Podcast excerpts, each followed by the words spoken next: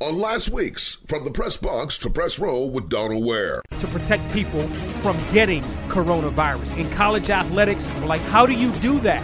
You can't bring everyone to a bubble like you do with pro sports. We got to be a little bit more serious and a little bit more realistic about what we're dealing with. In the beginning, we didn't wear masks. Now we should wear masks. Either people sometimes are asymptomatic and then ultimately dying. So there are those variances. And for me, I'm not sure if I want to take that chance just to play a sport. From the press box to press row is one of the hottest sports talk shows in the country. Join Donald each week as he takes you on a journey through the world of HBCU sports and pro sports and interviews with top sports and entertainment figures. That's from the press box to press row each week on your favorite station.